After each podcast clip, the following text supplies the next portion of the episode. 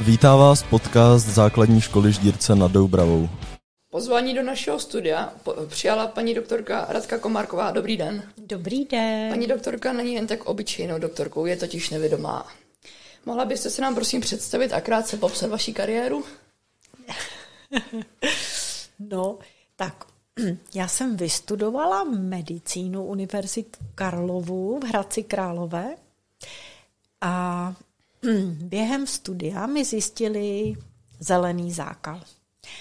A školu jsem dokončila, léčili mě poctivě lékaři, ale e, dva roky po ukončení se mi bohužel zhoršilo lepší oko, takže jsem musela do invalidního důchodu. Tak tím velmi záhy moje kariéra lékařky skončila. Eh, jak se jmenuje váš pes a poslouchá vás na 100%? Mm, můj pes se jmenuje Deminka a poslouchá mě asi na 90%. A jak dlouho máte? Tři a půl roku. Eh, na jaké věci je pes vycvičen? Tak je vycvičen na vodění eh, po ulici. To znamená, ten pejsek, když to řeknu hodně jednoduše, tak má na mě řidičák. Normální pejsek vlastně se pohybuje tak, že hlídá, aby se vešel sám, kam potřebuje. A když eh, chceme takového pejska naučit, aby doprovázel nevidomého, tak vlastně se musí naučit hlídat prostor svůj a ještě ten můj. Když chodím mm, vpravo od pejska, tak eh, ten pejsek vlastně musí kontrolovat, abych já se vedle něj vešla a nespadla do díry, o něco uh, jsem se nebouchla do hlavy a neodřela se a tak, takže vlastně je to hodně podobný, jako když řidič uh, začne řídit široké auto a musí kontrolovat, aby se vešlo celé auto i se zrcátkama na vozovku, tak podobně kontroluje ten pejsek, aby jsme prošli bezpečně po chodníku. A jak o něj pečujete? No, pečuju o něj tak, že se s ním mazlím, kamarádím, e, trénujeme pokud možno pravidelně aspoň základní poslušnost a chodíme ty trasy, které umíme, aby si ten pejsek neustále hm, vlastně udržoval ty dovednosti, který má. No a musím ho vyvenčit asi tak třikrát denně, Občas se musí i proběhnout, není to jenom tak, že ten pejsek pracuje, protože vodění je dost náročný, tak eh, potřebuje i přestávky. Žádný vodící pejsek nevydrží třeba 8 hodin denně, plná pracovní doba vodit. Vždycky vydrží nějakou dobu, třeba půl hodiny nebo hodinku a pak si musí znova odpočinout. Je to hm, i psychicky náročný pro toho psa, takže potřebuje přestávky. A samozřejmě i prostě zábavu a vyběhat se a setřást ten stres ze sebe. Mhm. A jak se staráte o jídlo napsat? Tak o jídlo máme granulky, eh, dávám jí tu plnou dávku, mám takovou odměrku speciální doma, nandám jí to, zaleju jí to teplou vodou, nechám to trošku rozmočit aby se jí to líp polikalo, aby to nebobtnalo až jako jí v tom žaludku, ale aby to už měla trošku takový připravený. Někdy jí to zaleju vývarem, no a pak jí dám občas nějakou mrkvičku nebo jablíčko, nějaký pomlsek za odměny nebo suchar a tak. A jak dlouho trvá vycvičit takového asistenčního psa? Tak vodícího psa trvá asi skoro dva roky vlastně vycvičit, protože všechno začíná už chovatelskou stanicí, kterou u nás v nadačním fondu Matilda máme. A taková psí škola vlastně je docela no, náročný provoz, jo? protože aby vodící pejsek mohl pracovat, tak musí být zdravý. Takže máme chovatelskou stanici, tam musí být zdravá maminka, zdravý psí táta. Když se nám narodí štěňátka, tak eh, potom dva měsíce první jsou u maminky, ve dvou měsících odcházejí štěňátka do rodin, tomu říkáme taková psí školka, a tam se učí žít s člověkem v bytě. A naučí se prostě základní hygienu, kdy se spí, prostě jak se žije s člověkem. A zároveň každý měsíc se kontroluje, jestli jsou ty štěňátka zdraví, jestli prospívají i psychicky, a zároveň ty předvychovatele je vlastně cvičej základní poslušnost a musí s nima chodit hodně do města a na různý veřejný místa, protože předpokládá se, že takový budoucí vodící pes bude chodit hodně mezi lidi. Takže to je do prvního roku pejska. A když je pejskovi speciálně labradorovi, který se nejčastěji používají, tak potom to odpovídá zhruba věku 15 let u člověka. Je to takový puberták trošku. A v tomhle věku už je fyzicky dospělý ten pes. Takže v tu dobu se zkontrolují veterinárně, projdou rentgenama a e, zdravotníma vyšetřeníma. Když je všechno v pořádku, tak se vykastrujou a potom jdou do speciálního výcviku, kde se naučí speciální dovednosti chodit v postroji. Nejprve se učí vpřed a stůj, doleva, vpravo, zrychlit, zpomalit, otočit se zpátky a potom se začínají učit zastavovat, když přijde překážka. To znamená zastavit u obrubníku, když je přechod, nebo je někde lešení, nebo lampa, nebo zaparkovaný auto. Takových překážek může být spoustu na cestě. A ten pejsek se naučí prostě vyhýbat těm překážkám, anebo je zastavit. Schody nahoru, dolů, eskalátory, dveře a takové věci. No a pak umí vyhledávat. Dohromady je asi 34 dovedností, který ten pejsek musí zvládnout. A po ukončení výcviku z nich skládá zkoušky a když má dostatečný počet bodů, tak eh, dostane vysvědčení a služební průkaz a je z něj rázem pracovní pes. No a už jsme téměř u dvou let e, doby, než se z takového štěňátka stane vodící pes. Když je mu rok a půl nebo roka tři čtvrtě, tak e, potom putuje k nevidomímu člověku a hledá se vlastně vhodný páníček. Aby to fungovalo správně, tak musí ten pejsek vyhovovat páníčkovi a páníček musí vyhovovat i pejskovi. Prostě musíme být taková dvojka. Musíme, musíme mít podobný tempo, i temperament, no a povahu. Že jo, je to prostě tak daný. Takže s Deminkou už během výcviku jsme se potkali, seznámili, pár tras jsme spolu zkusili a teprve, když jsme zjistili, že nám to spolu asi půjde, tak jsem požádala o příspěvek na úřad práce, že si tohodle pejska nechám. A jak? Uh, dokázal byste si představit život bez něj? No tak dokázala bych si ho představit bez pejska, ale rozhodně radši jsem s pejskem, protože já jsem si to vlastně zkusila a když jsem ztratila zrak, tak jsem nejdřív jsem se musela naučit chodit s bílou holí sama a vlastně ta bílá hulka mi pomáhá jako takový pátradlo, osahávám si cestu kolem sebe a všechny trasy jsem musela zvládat sama s bílou holí. A ani vodícího pejska vlastně nedostane člověk, který neovládá chůzi s bílou holí sám, ale je pravda, že s tím pejskem je to mnohem jednodušší. Ta chůze, prostě poslepu. A přibližil byste nám nějaký uh, blíž ten nadační fond Matilda? Tak nadační fond Matilda založila paní hraběnka Matilda Nosticová.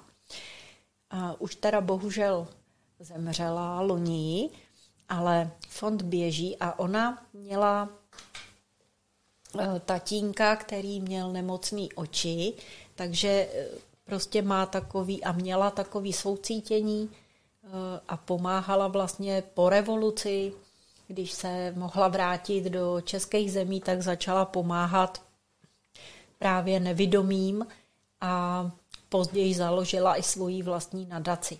Takže tahle nadace pomáhá nevidomým a slabozrakým v naší zemi a no, hlavním, hlavním takovým projektem je právě výchova a výcvik vodících pejsků. To stojí moc peněz, takže se scháněly peníze na tenhle výcvik, ale kromě toho nadační fond Matilda má třeba digitální knihovnu pro nevidomí, to znamená, že si nevidomý člověk může stáhnout knížku v počítači a mluvící počítač vám ji vlastně přečte. Potom tam je uh, taková služba, že nevidomí hoši, který ovládají dobře počítač a různé technické pomůcky, tak zadarmo poskytují uh, pomoc ostatním nevidomým. Uh, potom tam máme podporu nevidomých umělců třeba takže se jim koupí hudební nástroj, když se tím živí a tak.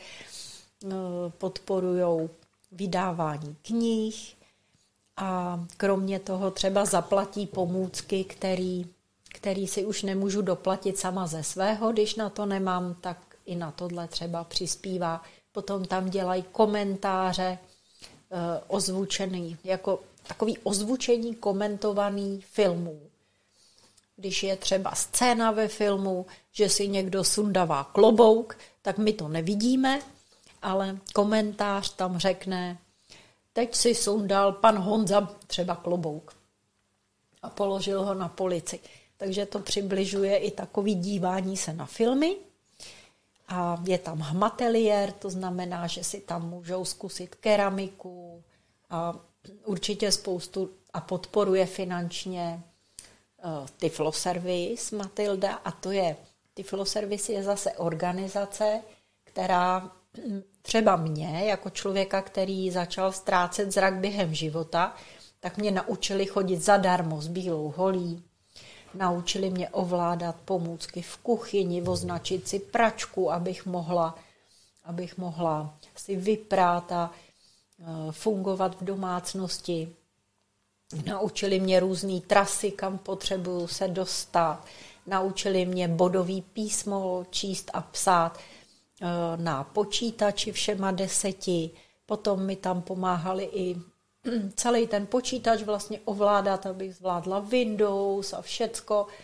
A, a třeba mluvící mobil, nebo naučili poznávat hodiny po hmatu, No prostě spoustu věcí, které pro život potřebuju. A co říkáte uh, na to, že tady v naší škole vůbec je jakoby sbírka na ten uh, fond Matilda? Je to, já vůbec nevím. tak ho tady máme. Vy jste udělali sbírku na Matildu.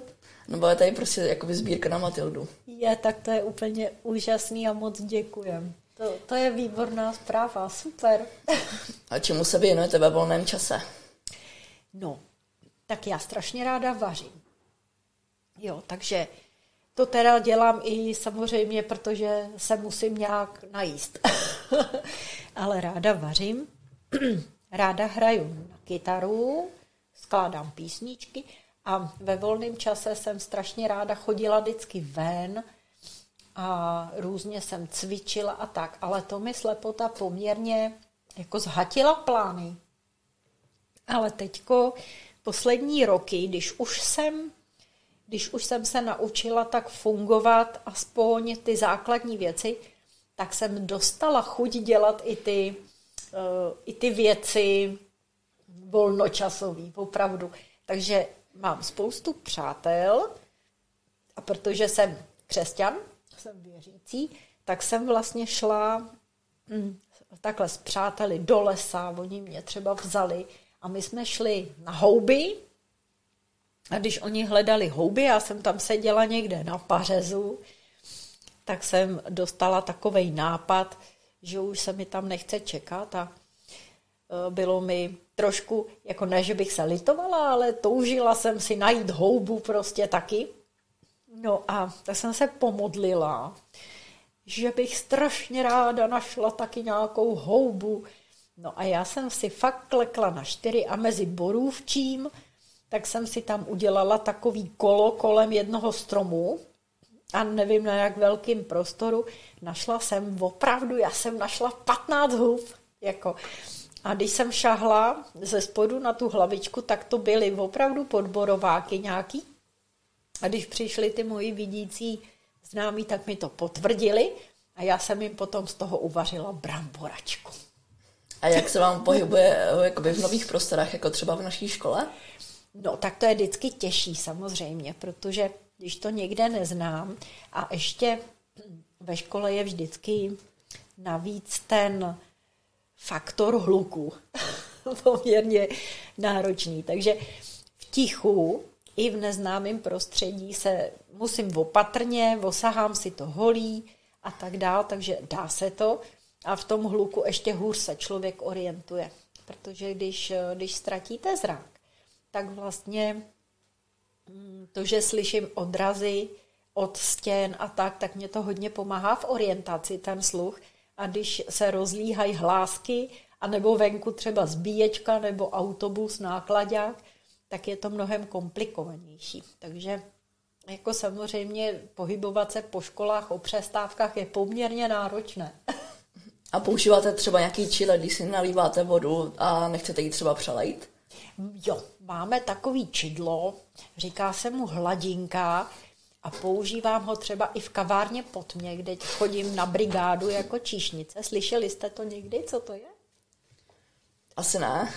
Tak to je kavárna, Představ si místnost, ve které je úplná tma, opravdu úplná, černočerná, jako u rybníčka brčálník.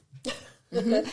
a do téhle tmy nevidomí přivedou vidící lidi. A teď oni najednou nic nevidějí. My je tam posadíme ke stolu a řekneme jim, co jim můžeme nabídnout dobrého k pití.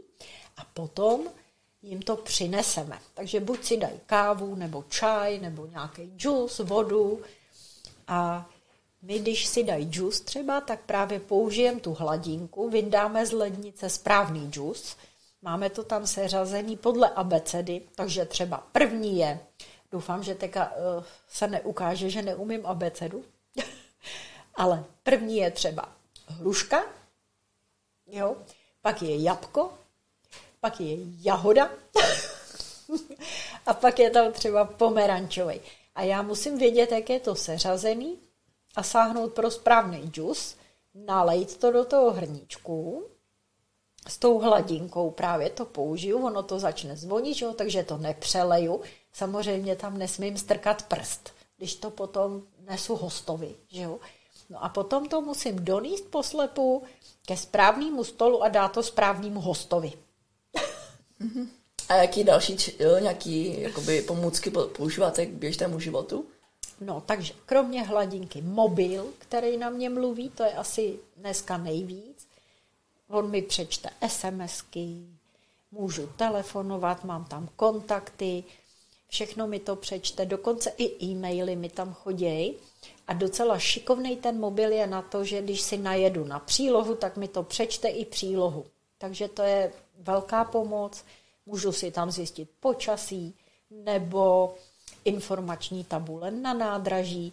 Takže když přijdu na nádraží a nevím, ze, který nástup, ze kterého nástupiště mi pojede vlak, tak tam se to dá zjistit a potom poprosím, aby mě na příslušný nástupiště někdo třeba pomohl. A stalo se vám někdy, že vlastně uh, ten vidící vám chtěl pomoct a spíše uškodil? No, tak taky se mi to stalo. Většinou se mi teda stává, že chce pomoct a pomůže, ale i to se mi stalo, že hm, chtěl pomoct a nepomohlo mi to, spíš to uškodilo. A to bylo jednou, když jsem se učila sama s bílou holí a šla jsem šla jsem na Karlovo náměstí na metro, na takový dlouhý jezdící schody směrem dolů. Eskalátor. Na eskalátor. A jak jsem hledala to madlo, kterýho se chytnu, tak mě najednou někdo chytil za rameno a vtahnul mě na ty schody. Tak to bylo, to jsem se lekla a naštěstí jsem to madlo už zachytila, takže jsem nespadla. ale bylo to beze slova, tak to bylo hodně těžký. Tak eh, potom instruktorka, která šla za mnou, to té paní teda musela vysvětlit, že to jako nebylo dobrý, že mě měla na to upozornit dopředu. A na co si dát pozor při kontaktu se slepcem? Já si myslím, že ideální je prostě se teda podívat, jestli tu pomoc třeba potřebuje zrovna, anebo ne. Když vidíte, že je jistý a zná to tam, nebo jeho prostě není ve zmatku, tak klidně ho nechat prostě jít. A pokud jako tu pomoc potřebuje, nebo se chcete zeptat, jestli ji potřebuje, tak ideální je teda se lehce dotknout, buď ramene, nebo lokte, nebo zápěstí, ale jenom kvůli tomu dotyku a pozdravit, abych vlastně, aby věděl, že mluvíte na něj. Protože takový dobrý den a tak já nevím, jestli mluví na mě ten člověk nebo nemluví. Takže to úplně stačí a pak se zeptat, jestli potřebujete nějak pomoc, anebo to zvládáte. No a většinou se dovíte odpověď. A dokážete si udělat spolu jeho hlasu, udělat představu, jak vlastně ten člověk vypadá? Asi ne, ale e, o podobě ne, ale třeba si můžu udělat představu o tom, jak je vysoký a plus minus, jak je starý, ale i v tom hlas může jako mást docela. Tak já děkuji, že jsi si udělala čas a naschledanou. Naschledanou.